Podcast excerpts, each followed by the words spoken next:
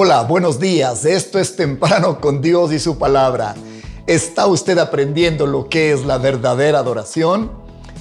Quiero decirle, quiero preguntarle, ¿en qué lugar de la creación usted piensa que está la mejor adoración? No se equivoca, en el cielo. Hoy veremos cómo es la adoración en el cielo. El libro de Apocalipsis 4, verso 1, nos revela por una visión de Juan cómo se adora en el cielo. Después de esto vi una puerta abierta en el cielo. Entonces la voz que había escuchado al principio y que resonaba tan fuerte como una trompeta me dijo, acércate, voy a enseñarte lo que está por suceder. En ese mismo instante quedé bajo el poder del Espíritu Santo y vi un trono en el cielo. Sobre el trono estaba sentado alguien que brillaba como un diamante o como un rubí. Alrededor del trono un arco iris brillaba como una esmeralda. Había también otros 24 tronos, los cuales formaban un círculo y en ellos estaban sentados 24 ancianos. Esos ancianos estaban vestidos con ropas blancas y tenían una corona de oro en la cabeza. Del trono salían ruidos, truenos y relámpagos, y delante del trono ardían siete antorchas que son los siete espíritus de Dios. Delante del trono había también algo que era transparente como el cristal y que parecía un mar. En el centro del círculo alrededor del trono había cuatro seres vivientes que tenían ojos en todo el cuerpo, por delante y por detrás. Con ustedes, adoración en el cielo.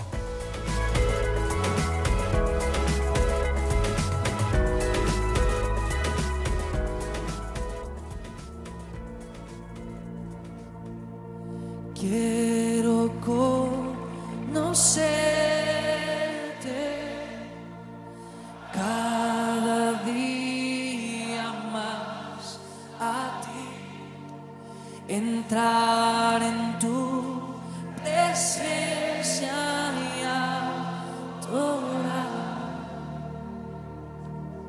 Mm. Revelanos tu gloria, deseamos ir mucho más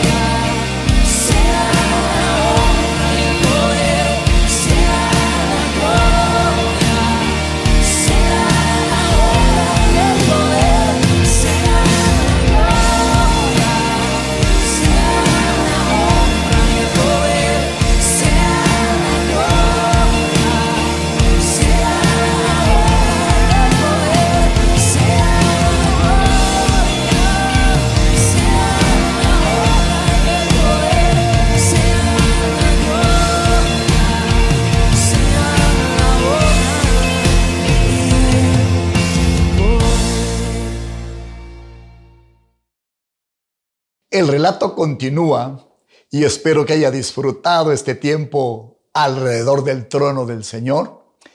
El relato continúa dándonos cinco expresiones de adoración y alabanza en el cielo que ojalá se conviertan en parte de su vida.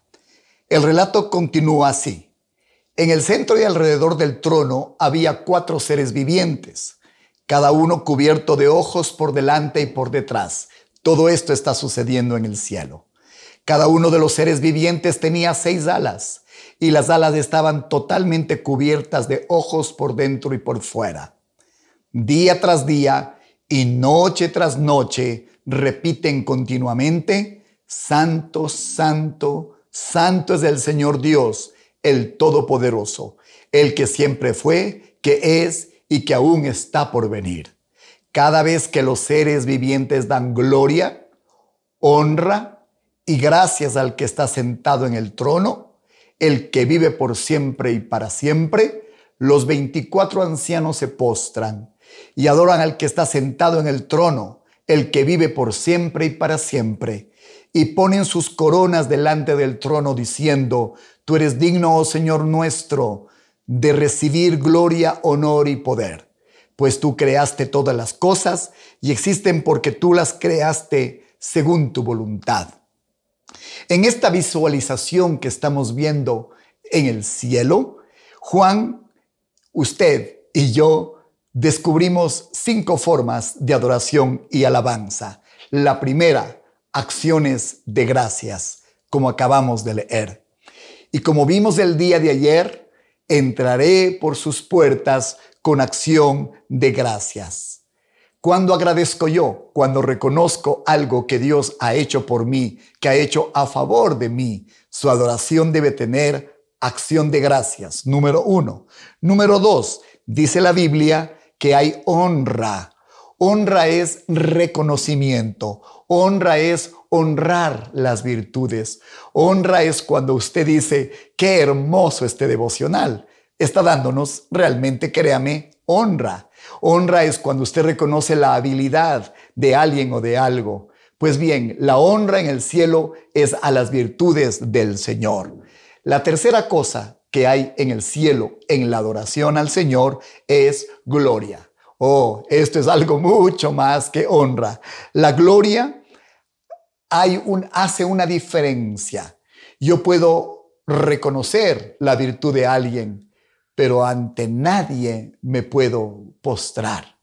Solo ante Dios me puedo postrar y solo a Él le puedo adorar. El verbo adorar es un verbo que solo es para Dios. Más de una persona me ha preguntado cuál es la diferencia entre alabanza y adoración. Para mí aquí está la clave.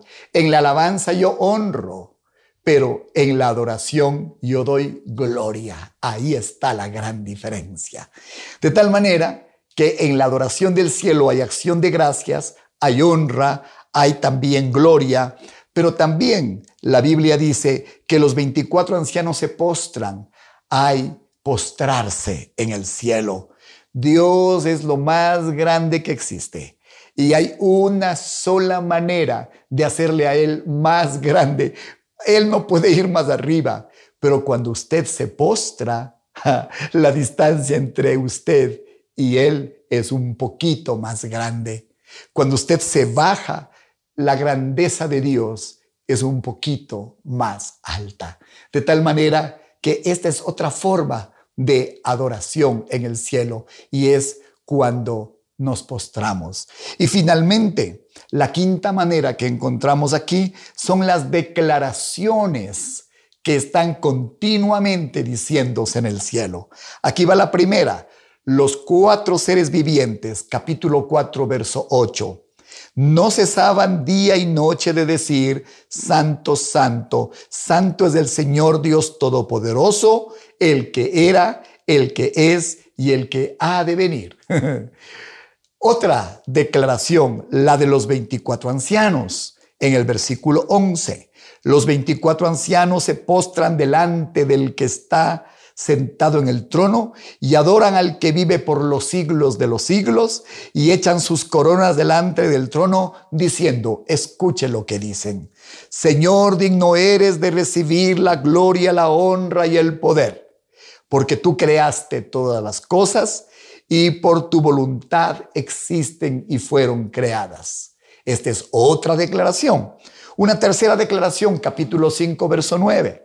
Y cuando hubo tomado el libro, ahora los cuatro seres vivientes y los veinticuatro ancianos, ahora juntos, se postraron delante del Cordero.